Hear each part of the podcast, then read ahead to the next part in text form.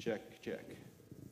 It would be such a shame to sound worse than I look. I showered this morning for this occasion and everything. Yeah, thanks. if you didn't hear that at home, that's my uncle in the crowd congratulating me on all my big boy activities. Thanks to the team of four or five people that spent four or five hours here on their Saturday setting up a new set of drums and reworking the sound system. And I say that not to brag, but to thank them. And lots of times their stuff goes along pretty smoothly around here. And uh, for the normal Joe like you and I, we don't understand how much work goes on behind the scene. And so if you ever enjoy something online at home or in this place, just know that when there's a glitch, we're thankful that it's only one and uh, that it helps keep us all um, thankful for all that's been going on. When you set up something like that, there's a 50 50 chance it's going to work. And today we got on the good side, it worked. There's another 50 50 situation this week. Did y'all hear about Alberta and their referendum? So they were this was the question that was on the referendum 2 or 3 weeks ago. Do you want Alberta to adopt year-round daylight saving time? Which is summer hours, eliminating the need to change our clocks twice a year. That's code for Alberta was deciding whether or not they wanted to be like us. Just if, in case anybody from Alberta is wondering what was going on there. So, uh, in their 50 50 chance, 50.1% voted against 49.9%. If you've ever wondered if your vote makes a difference, you can think about this situation. 50.1% voted to keep it with changing the clock twice a year, and 49.9% said no. So, this message really isn't about Alberta or the way they prefer to do their time, but this is about how divided the world is. Before I preach, I want to make a free comment. You got, you're all smiling behind that mask. I know. Just we're all, I think, stunned at how divided the world has become. I hear people talk about America, and, and in some places around America, it's just really, really disturbing at how potentially violent and how fragile things seem. And it seems that way in Canada too. Who here would like to be prime minister when, for years now, not just this recent election, when you get elected to be prime minister, it automatically means six to seven people don't like you out of 10? Because you can become elected with 30 or 40% of the vote. So that means six or seven people already didn't want you to have the job. Not a lot of fun, but now it's way more divided. COVID opinion, often divided. Political opinion, often divided. I've had people in uh, Saskatchewan, we've got basically two parties, and we used to have three, but I've had people basically from all different parties and political spectrum tell me how they can't believe that somebody could call them a Christ- themselves a Christian and vote for the other party. Environmental opinions split. Just this time change opinion, just such a minor detail, just accentuates how messy things are in our world. And I think it's far less guaranteed today that the people you associate with think the exact same thing as you. Before there was, you kind of associated in your family and your peer group, and for the most part, you all kind of went along the same line, same beliefs, same side of spectrums and things like that. And the person who didn't, well, they were, they were really kind of known for being a little different in the way they thought. Well, now there's, there's so many stories about workplaces and schools and families and lifelong friends and churches with huge amounts of division. And uh, while I'm not preaching on this, I wanted to start with this comment because we've often talked about um, the Rock Church being a safe and messy place. A safe place to come as you are, a messy place that you don't have to have all your stuff together. You can have your emotional baggage, you can have your relationship baggage, you can have your past church baggage. And uh, if you ever leave here, you'll have this church baggage to take with you as well. Right? Because we're not the rock church because we've somehow got the edge on the market. We're just trying to do what God wants us to do. But we're messy because we don't have to have it all cleaned up. And for the past 10 years, as we've talked about being a safe and messy place, we've often referenced it as our own stuff our own relational messes, our own mental messes, our own emotional type messes. And uh, we recognize we all need a Savior to clean us up, to heal us, to lead us, and to guide us. But I was thinking as I've been processing what's going on, what type of voice should I, as a lead pastor, have? What kind of voice should the Rock Church have in this world of division? Because I got to tell you, one of the concerns as a lead pastor, and I don't know if I've always got it right, is just if you choose a side or your personal opinion becomes how you think the church should be led, all of a sudden half of the world's alienated the world that you are supposed to be reaching, 50% is no longer in your pool of people being able to love because you're already at odds with them on issues that are not of the kingdom, but are of this world. And so I was thinking this week that we need a, an additional dimension that we don't often talk about, and that our own personal stuff isn't just the baggage that I've just talked about, but it's actually our opinions and thoughts as well. And that messy church means that we can be a place where you can come and have a different opinion or perspective or thought on a given issue. And that when it comes to the life of the church and the body, there are a number of issues that are lines in the sand that you have to believe in order to be a part of the family of God or to be going to heaven. Jesus is the Son of God. Jesus is the Savior of the world. He's come to forgive us of our sins. And there's a, there's a however many you want, I don't want to minimize, but half a dozen, a dozen, you can make the list, whatever, A very key beliefs that are core to actually believing Jesus and who he is. But there's a number of other things in our world that are not needing to cause us division, but mean basically are God has given us a workshop to work on our character, to develop our discipleship in order to how to love other people that hold a different opinion than us. There should be a lot more amens. When we relegate the kingdom of God to our personal beliefs and that everybody has to line up with those particular personal beliefs, we are shrinking the place that God has given us in this world. And there is far more that we can do. And so, as a safe, messy church, don't assume. I've seen it. Uh, I remember a time about five or six years ago, maybe the new president of the United States had just come in, and I saw one person who was highly in favor of that president talking to somebody who I definitely knew was of a different political stripe. And they just stepped into the conversation as if everybody would believe their exact same beliefs about that. And it wasn't, it was not a comfortable situation to watch take place. And so we don't want to assume that the person we are speaking with agrees with us. And we also don't want to assume that we have to convince them to agree with us. We actually want to be able to listen. We want to be able to hold space. Everybody put your hands out in front of you for a moment. At home, you can do this too. Where am I looking? New camera. Hi from this angle. Is this a better side? I'm not sure.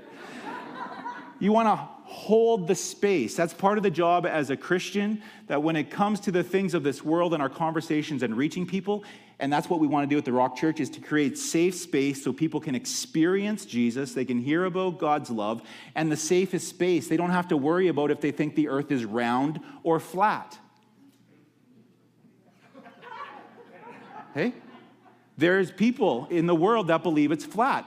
And my job as the pastor up here isn't actually to convince people if it's round or flat. Can you believe that the world is flat and still go to heaven? Hello? Yes, you can. But I don't think we always live that way. I think we actually believe that people have to think like us in all directions often in order to experience the kingdom of God. And so we want to learn how to honor, respect, room for listening, room for speaking. I said this a few months ago as I learned to do it myself. It's far better to listen with your mouth closed than open. Because when our mouth is open, we're formulating our next thought in order to give in rebuttal to that. But if we listen with our mouth closed, we actually have a better chance of taking in and understanding that person's perspective and point of view. And trust me, you don't want everybody to think the way you do because then the world would just be as crooked as you are or as crooked as I am. There's another statement that somebody could go online, clip it out, and post online that the Rock Church pastor is crooked because I just said it out loud.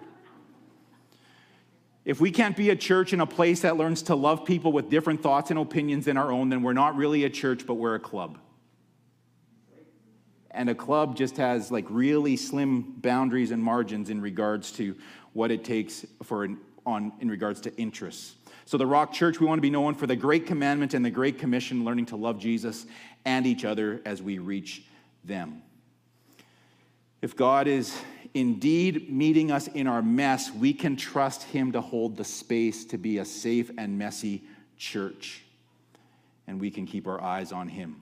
Amen? Still love me? It doesn't really matter now. now if, if you don't love me, now you have to forgive me. And so, either way, I trust you'll be like Jesus. So, today, uh, last week we said God is on the move, meeting us in our mess. Today, God is on the move in times of change, and there's a good chance that this message is already split into two. And I'll preach the second half of this message that was supposed to be about Elijah's transition to Elisha come the middle of November. There, we did four weeks with Elijah, and we're supposed to transition to Elisha because next week Joel Wells from Harvest City Church will be here to speak the first message on Elisha. So we're excited about that.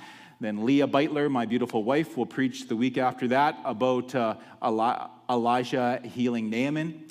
And then I'll be back and I'll, I'll track back to this type of thing on Elijah and Elisha. And then Boyd Hopkins will wrap up this series the end of November as he talks about Elijah and Gehazi. Sounds good, hey? Who God is bringing in our midst. So uh, times were changing in Elijah's day. Uh, there was some international and political change. As always, kings were changing. They were praying and working for spiritual change. But um, Elijah was Elijah, pardon me, was having a tough go of it, really, in regards to the ministry. If his ministry was viewed as a success because the nation that he was called to all of a sudden turned around and followed God fully, fully, it just never happened. And it was part of his distress and part of his his uh, condition that we're going to talk about. But over the last three weeks, we've talked about some big themes trust, courage, obedience, faithfulness, thankfulness, faith.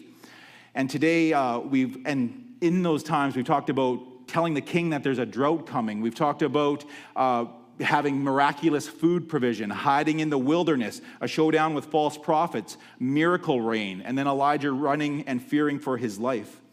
So today, we're going to carry on. Um, with another huge theme in regards to the voice of God. And when we carry on later on next month, we'll probably talk about the call of God and presence of God, some, some pretty big stuff. But I think we can get a lot from Elijah. Elijah, where we ended off last week, he had kind of fallen and collapsed. He was getting fed by the angels, bringing him bread and being baked on the warm. Uh, the warm stones or whatever they did, however they did that, in the jar of water. We all took in that fresh smell of warm baked bread, if you remember us doing that. That bread was pretty awesome because, as you're going as you're to hear, I think we're going to read it, he traveled for 40 days based on that one meal, or those two meals. It strengthened him. Miracle food. Uh, he had high pressure, high stress. His body was tired. He was mentally exhausted. And so here we pick it up in 1 Kings 19. So he got up and ate and drank. Strengthened by that food, he traveled 40 days and 40 nights until he reached Horeb, the mountain of God. There he went into a cave and spent the night.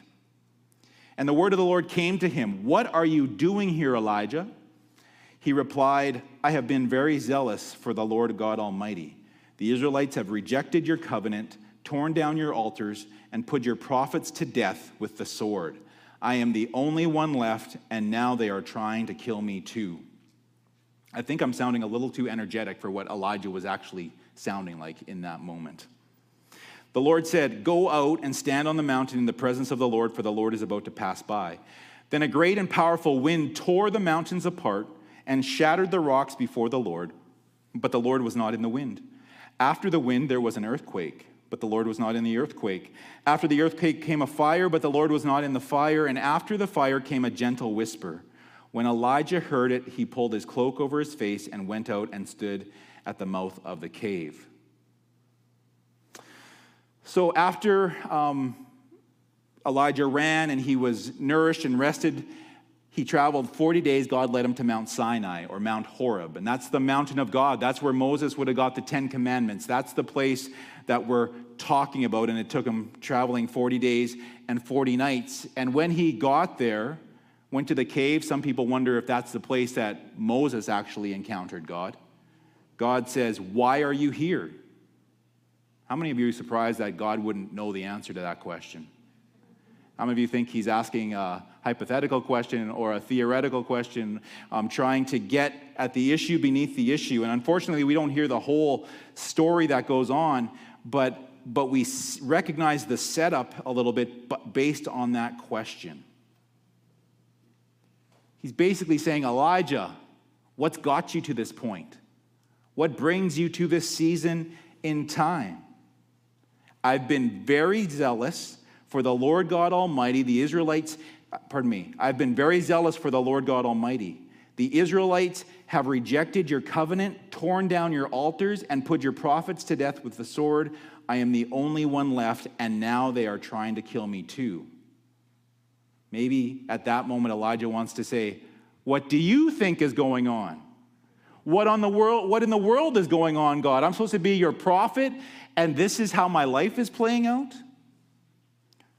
But God is basically saying, Why are you here? How did you get here? It's almost a doctor question. Anybody ever been in a doctor's office or a counselor's office? I've been in both, just in case there's anybody wondering if I've ever sought therapy and help and advice.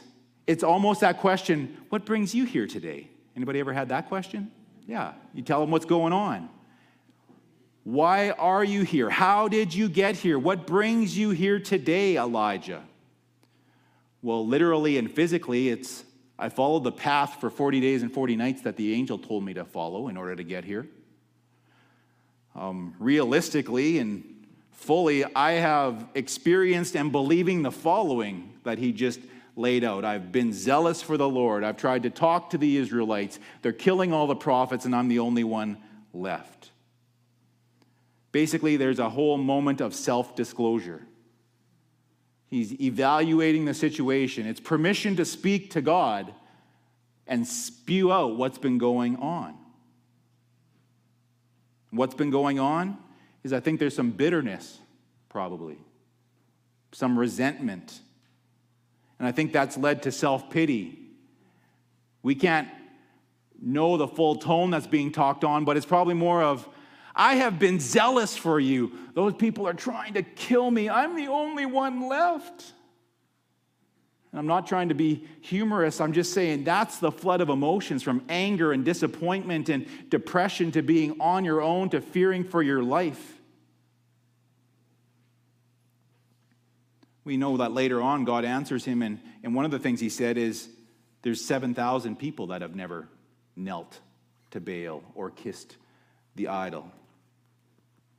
But when we're feeling persecuted, when we're at our worst, when we're at our rope's ends, often we think we're the only one left. We feel more isolated than what the truth is, right? It's one of the important reasons. It's one of the reasons why God has called us to live in community.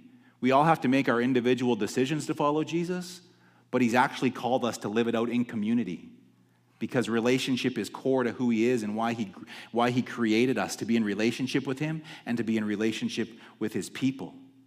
And if we get too isolated on our own, we can actually start to believe our own thoughts, even when they're sideways and wrong. You see, Elijah has seemingly done what God has asked, and he would not have written the book to end up the way that it has written. Basically, he's saying, I don't know what I'm doing here. I don't know how I got here. I've done everything you said. You called me to be your prophet. I'm working with the Israelites. They're killing people like me left, right, and center, and now I'm all alone. You tell me, God, I don't know why I'm here. How many of us have ever wondered as we pause and do a moment of self reflection and we wonder, I wonder how I got here? What am I doing here? How did I end up in this place? See, for most of us, our lives have gone a long ways from when we were asked when we were kids, What do you want to be when you grow up? A firefighter, a doctor, a video game developer. For the, those of you over 50, that's what kids today dream of when they don't dream of firefighting and being policemen or women. I don't know how I got here. My life has not gone according to plan. This is not what I desired or dreamed of. I don't know what I'm doing here. And then God shows up in this huge display of wind that beats the rock, earthquake that splits the land, and fire that eats up the, the ground around it. But God was not in the storm, although he could hold all of those things in his hands. And we'll see in just a moment, he comes, as you know, in a still small voice. But he showed up with all the display, and God wasn't in it. Sometimes I wonder that if we think our life would be far better if we just had some more awesomeness in it, some more power, some more big displays, some more answered miracles, would that make our life all better? See, God had often used such thing. He, he had caused the earth to have an earthquake and split up and swallowed those disobedient Israelites at one time. He had fire fall from heaven, as we know in the showdown with the false prophets. There was the wind to part the Red Sea. There was the thunder and lightning and smoke and fire at Mount Sinai when Moses was dealing there and getting the Ten Commandments and dealing with the Israelite nation. But even God doesn't always use the spectacular. Sometimes it's the still and the quiet and the small voice that he use, uses to speak to us. It's one of the reasons why we need time alone with him. We all want a good church service, but the reality is you live the other 140 hours of your life not in a gathering like this with a band that's been practicing or a preacher who's been preparing. We want those moments where God shows up in a fresh and new way, but our life is lived more in the quiet and the stillness than in the moments of display. And we need to get used to seeking His voice, used to hearing it, and used to obeying it.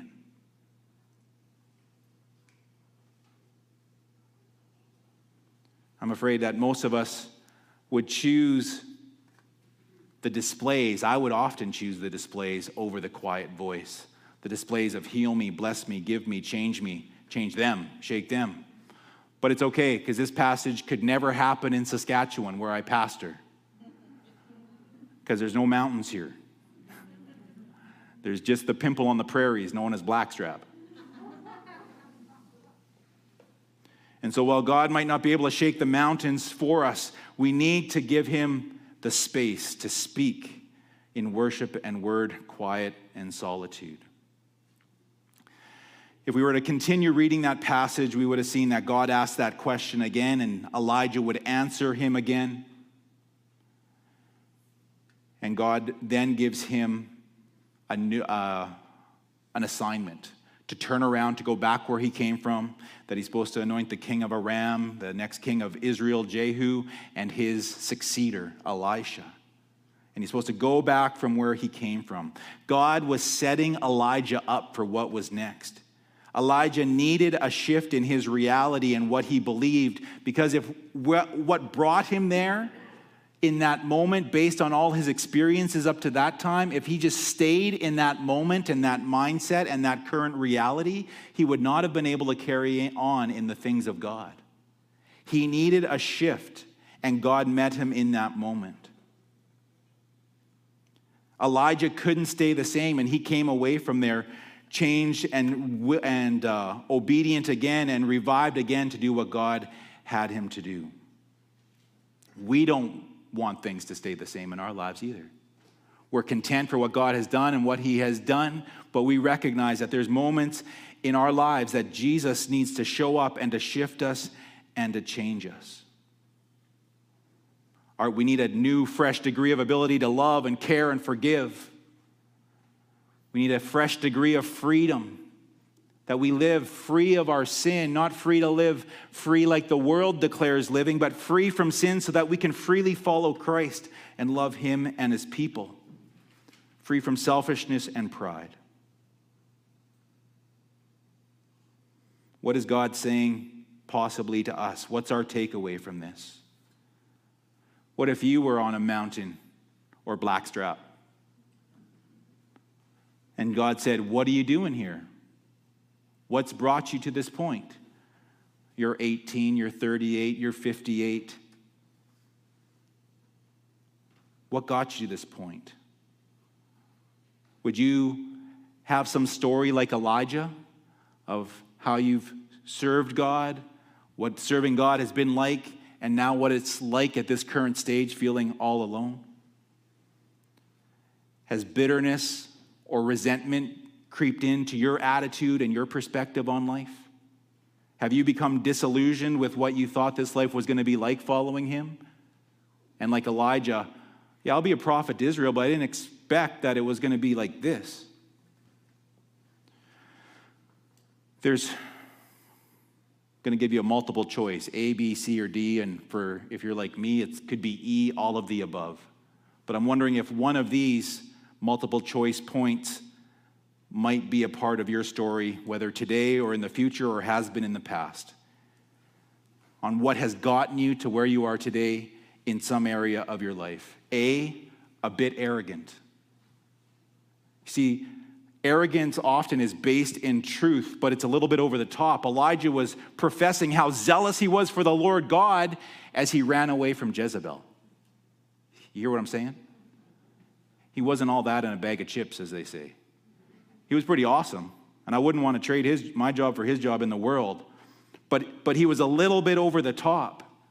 And his perspective was based on his attitude, which was distorted. It was, in my opinion, a little bit shaded with arrogance? Is your story that you tell yourself a little bit better than it should be? Is it got a little bit of pride woven into it? B, because of beliefs. We all make vows. We've all heard lies. Do we believe them? We all have had doubts. Elijah believed that he was the only one left. And God went on to say there were 7,000. He was totally skewed in what his beliefs were. I don't know if he'd met the 7,000. Just in the chapter or two before in 1 Kings, it, he knew that Obadiah had hidden a 100 in two groups of 50 in caves. And so he knew there had been other people around. But what he had chosen to believe that he was, the story he was telling himself and what he chose to believe wasn't accurate. How's your storyline? Is the storyline that you've told yourself and choosing to believe the truth? Because if it's not the truth, it can land you in a place where you're not experiencing what God has for you. See consequences of choices. Decisions that we've made as a believer or in the past not a believer have led us down a path and it's possibly put us in a place that we don't want to go. And the good news is that Jesus is a redeemer, and his plan B's and plan C's and plans D's often can work out far greater than plan A's to begin with. You see, Elijah was literally physically there because he ran away from Jezebel at Jezreel. His choice to run in fear landed him where he was. What decisions, that decision got him there. What decisions have you and I made that maybe weren't done in faith? Do we have any consequences going on in our life because the decisions that took us there weren't the ones that God might have wanted? And D, despair from disillusionment.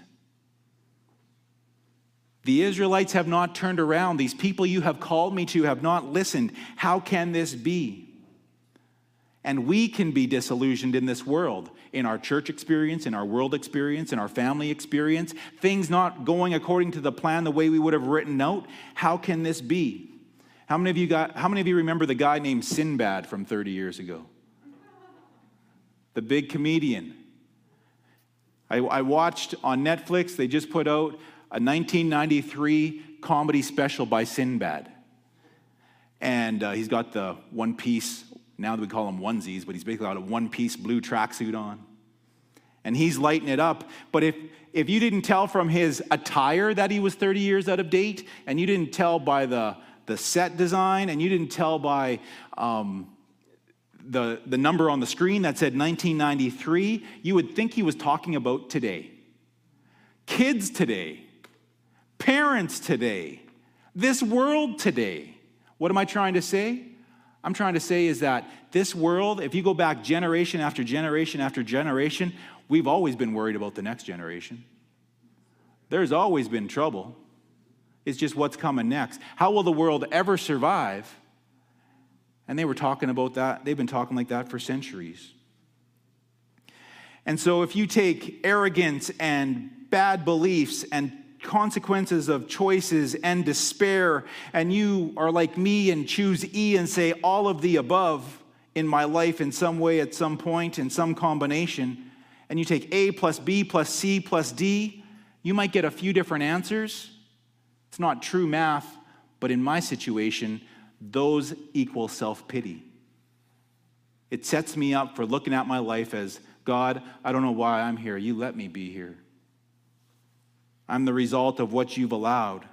But you see, God is always wanting to purge us from selfishness and our self sins and move us to selflessness and to be discipled to love God and others. You see, in my story, in my life, I have lots of self pity, self loathing. You're going to be able to hear maybe the arrogance or bad beliefs or consequences or disillusionment in this example that I share. My, my children were fairly young at the time. I think I was, my whole family was in the vehicle, and we were running an errand. And I remember being parked at somebody's house.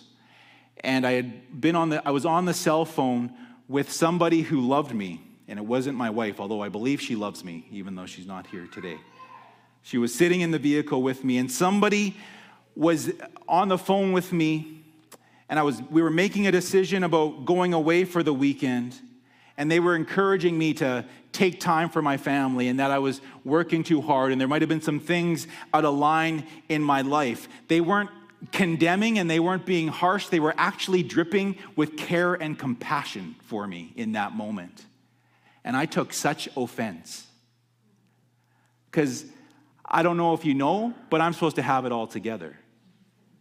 I don't know if you know this, but I made a deal with God when I went to Bible school in 17, 18, and 19 that I would make hard choices and do hard things early on so that I would get better payback later. Some of you have made the same deal. And it hasn't quite worked out that way.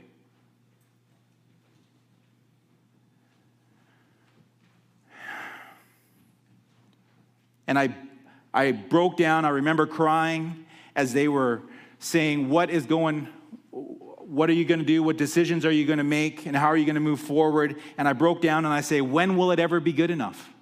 And the self pity really kicked in. I've loved God my whole life, and I did. I made a decision for Jesus when I was just a little kid. I didn't always, but like Elijah, I'll say, I love God my whole life, but there was times it was lukewarm, a little bit better in my head than in reality. I make good choices. I go to work. I work hard. I work. I go home. I take care of my family. I go to work. That's all I do. I don't go out with friends. I don't smoke. I don't blow our money on gambling. I don't chase other women. When will it ever be good enough, God? Sound like self pity in there? Disappointment, despair, disillusionment. Thankfully, God was chasing me. And in the midst of my self pity, in the midst of Elijah's situation, God stepped in. And Jesus began speaking in my life and moving, dropping people in my life to bring truth and my pride, my wrong beliefs, uh, the changing of the way I lived and choices that I made, my disillusionment with the situation. He began to address it all. And if you see anything in my life today that you think is encouraging in the kingdom of God, it's because God rescued me 10 years ago. And when I was on the mountain or what felt like a, a valley or in a ditch, God began doing the work to get me outside of myself and to heal myself, to move me on. And the interesting thing is that when Elijah finished meeting with God and God finished ministering to him, what happened to Elijah? He was sent back to where he came from. 10 years later, I'm right where I was 25 years ago. That is funny. I pre- and I'm glad somebody got it. Thank you, sister. He began to speak and move, but I had to start giving him time, start journaling, start reading the Bible, start surrendering my attitudes and my philosophies on how ministry, family, and marriage should work. I had him, I had to have him rock me And thankfully, he came to me in a still small voice so that there was something to redeem. Maybe you are like me and you need to give Jesus space to speak. You see, Jesus doesn't despise you. And the good news about recognizing where you're at is that he always is wanting to meet us where we're at. And he's always wanting to reshape and to, to change. He cares, he's compassionate, he pursues, he meets you where you are at. And there's a change that he wants to do, not because he doesn't want to leave you the way you are. I'm going to start to wrap it up with Hebrews chapter 18, and, it's not going to be on your screens. It's from the New Living Translation. It's the last portion of that chapter, and I encourage you, if you have a phone with your Bible on it right now, or a Bible, or at home, please open it up and read along.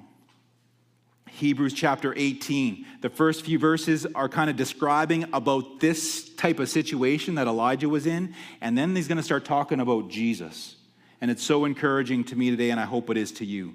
Hebrews 18, verse 18. You have not come, he's talking to the people he's writing to. You have not come to a physical mountain, Rock Church, you have not come to a physical mountain, to a place of flaming fire, darkness, gloom, and whirlwind, as the Israelites did at Mount Sinai. For they heard an awesome trumpet blast and a voice so terrible that they begged God to stop speaking. Are you getting the picture? Mountain, shaking, smoke, fire, blast, amazing voice. Verse 20, they staggered back under God's command. What was the command? If even an animal touches the mountain, it must be stoned to death. Moses himself was so frightened at the sight that he said, I am terrified and trembling. So there's what's going on before Jesus came and with the Israelite people and the sense of awesomeness that they're supposed to be approaching God with. But then the author says in verse 22 No, no, Rock Church. You have come to Mount Zion, to the city of the living God, the heavenly Jerusalem, and to countless thousands of angels in a joyful gathering. You have come to the assembly of God's firstborn children whose names are written in heaven. You have come to God Himself, who is the judge over all things. You have come to the spirits of the righteous ones in heaven who have now been made perfect. You have come to Jesus, the one who mediates the new covenant between God and people, and to the, the sprinkled blood, which speaks of forgiveness instead of crying out for vengeance like the blood of Abel. Be careful that you do not refuse to listen to the one who is speaking. For if the people of Israel did not escape when they refused to listen to Moses, the earthly messenger, we will certainly not escape if we reject the one who speaks to us from heaven. When God spoke from Mount Sinai, his voice shook the earth, but now he makes another promise. Once again, I will shake not only the earth, but the heavens also. This means that all of creation will be shaken and removed so that only unshakable things will remain. Since we are receiving a kingdom that is unshakable, let us be thankful and please God by worshiping Him with holy fear and awe, for our God is a devouring fire. You see, our world is shaking, and you're feeling it in this world. The structures and the systems shake, but what will remain is unshakable, and we are of a kingdom that is unshakable. I'm going to ask the worship team to come at this time. And our, as you heard in those last few verses, the warning is that we would listen to this God. This God who has given us Jesus, this God who has provided a, way, this God who wants to take us from our own selfish sin and self focus and self centeredness and self pride and self pity, and He wants to heal us and have us follow Him. Elijah basically had to turn around. He had to recognize where he was and then go back where he came from. Maybe that's your story. Maybe there's something out of the A, B, C, or D that you have to surrender to God and that He wants to meet you at. And that God in your life, the way He did in Elijah's life, has the next season ahead of you. But until you give Him space to heal you, to deal with the things that don't line up according to His will, He's got to put you there in order to get your attention and in order to do that next work. Would you bow your heads with me?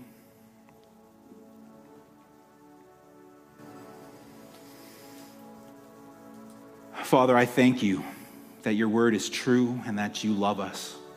And I thank you that you love us just the way we are and that you love us so much that you don't leave us as we are. And that you pursued Elijah, your faithful servant, and even in the midst of his his uh, mess and what got him to that particular point, that you showed up and you spoke to him. And so, God, I pray blessing over each person in this room or online, that you would give us a tenderness and a desire to listen to you, that we would not turn away from you, but we would turn towards you and to take the steps moving forward. And so, God, where we need to repent of arrogance, we repent. Where we need to repent of false beliefs and vows or lies that we have taken in, we repent. Where we can recognize there's choices that we've made that, led, that have led to consequences of where we are now, we repent of those choices. God, where we have sunk to despair because of the disillusionment of this world and how we thought it was supposed to go, we repent for putting our view above your view. And so, Jesus, we ask you to heal us, to move in us, to shape us, and to lead us. In Jesus' name, amen.